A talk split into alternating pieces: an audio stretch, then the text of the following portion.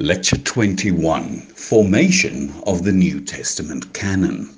So, contrary to what many people may imagine, the canon of the New Testament did not emerge at the very beginning of the Christian movement. Throughout the course of these lectures, we have seen the wide ranging beliefs and practices evidenced among various groups of early Christians and looked at some of the sacred authorities different groups appealed to in support of their views. Many, perhaps most of these books were either anonymous, only later attributed to the apostles, or blatantly forged in the names of the apostles. Why did some of these books finally come to be included in the New Testament canon when the others came to be excluded? Who decided which books to include on what grounds and when?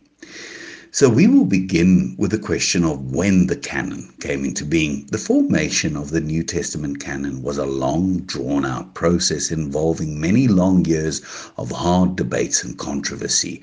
The debates, in fact, lasted for centuries. During the first 400 years of Christianity, various Christians argued for different collections of books as the New Testament.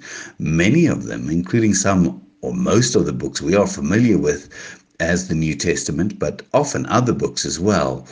It was not until 367 AD that anyone put forward our 27 books, and only these 27 books as the New Testament.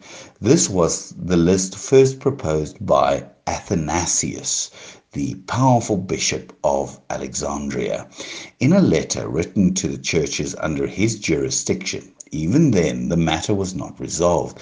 Christians in different parts of the world sometimes accepted other books as canonical. Eventually, Athanasius's views became almost universally accepted um, in Christendom. So, what led up to this closure of the canon? Probably the best way to get to the issue is to move back closer to the beginning of the process.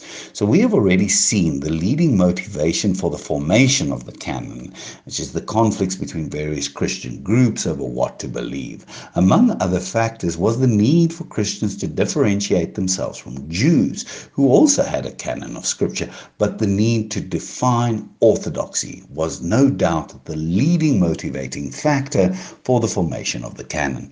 Strikingly, one of our best attested authors of the mid second century, Justin Martyr, around 150 AD, speaks at length about the authority uh, for his views, but does not cite specific gospels or insist on a closed canon of scripture. Soon after Justin wrote his books in Rome, Marcion began converting large numbers of people to his understanding of the religion. Only then did proto Orthodox Christians begin uh, to speak of a fixed canon of scripture. Thus, the church father Irenaeus, in around 180 AD, argues that just as there are four corners of earth and four winds of heaven that have spread the gospel over the earth, so too there must be four and only four gospels.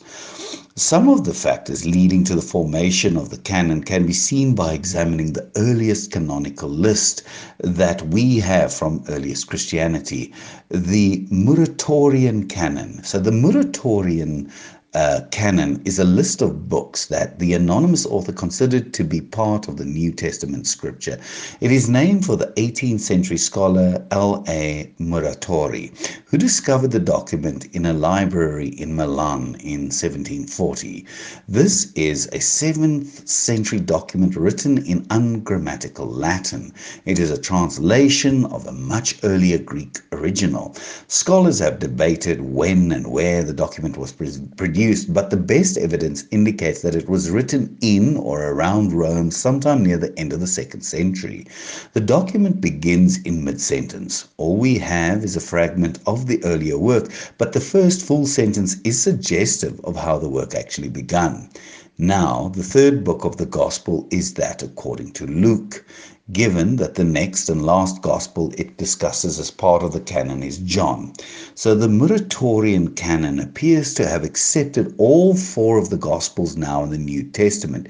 It goes on to indicate the other books that it accepts as canonical. In all, 22 of the 27 books of our New Testament. Not mentioned are Hebrews, James 1 and uh, 2, Peter and John, but it accepts additional books uh, as well the Wisdom of Solomon and the Apocalypse of Peter. Moreover, it rejects some books as heretical. Paul's letters to the Alexandrians and the Laodiceans are said to be Marcionite forgeries. Other forgeries are attributed to Gnostics. Further, the Muratorian canon rejects the Shepherd of Hermas because it was written only recently by the brother of the Bishop of Rome. Clearly, for the anonymous author of the Muratorian Canon, a book needed to be ancient, apostolic, and orthodox to be accepted as canonical. Thus, we can consider the criteria Proto Orthodox Christians used in deciding which books to include in its canon. A book needed to be ancient, nothing written long after the time of Jesus could be accepted. A book needed to be apostolic, written by an apostle or one of their companions. A book needed to be orthodox, nothing that advocated a false view of the religion could of course, be accepted into the canon. A book needed to be widely recognized throughout the church. Using these criteria, the proto Orthodox Christians debated which book should belong in the canon. And as we've seen, these debates lasted for centuries, even after Athanasius' pronouncement of 367. The matter was disputed. Eventually, though, it was this canon that came to be accepted, copied, and read. Excluded then were all the books that embraced alternative points of view, many of which, including most of the pseudonymous writings that we have looked at in this course, were labeled as heretical and forged. Others were orthodox but not seen as canonical. One can only imagine what Christianity may have become had some of these other books been included in the canon scripture. So, questions for us to consider in your judgment should the canon of the New Testament still be considered an open question? That is, should it be possible to include other works in the New Testament, such as the Gospel of Thomas or the Epistle of Barnabas, and to exclude some that made it in? And also, with the historical information available to us, if we were to apply the criteria used by the proto Orthodox Christians to establish the canon, what books would now be accepted?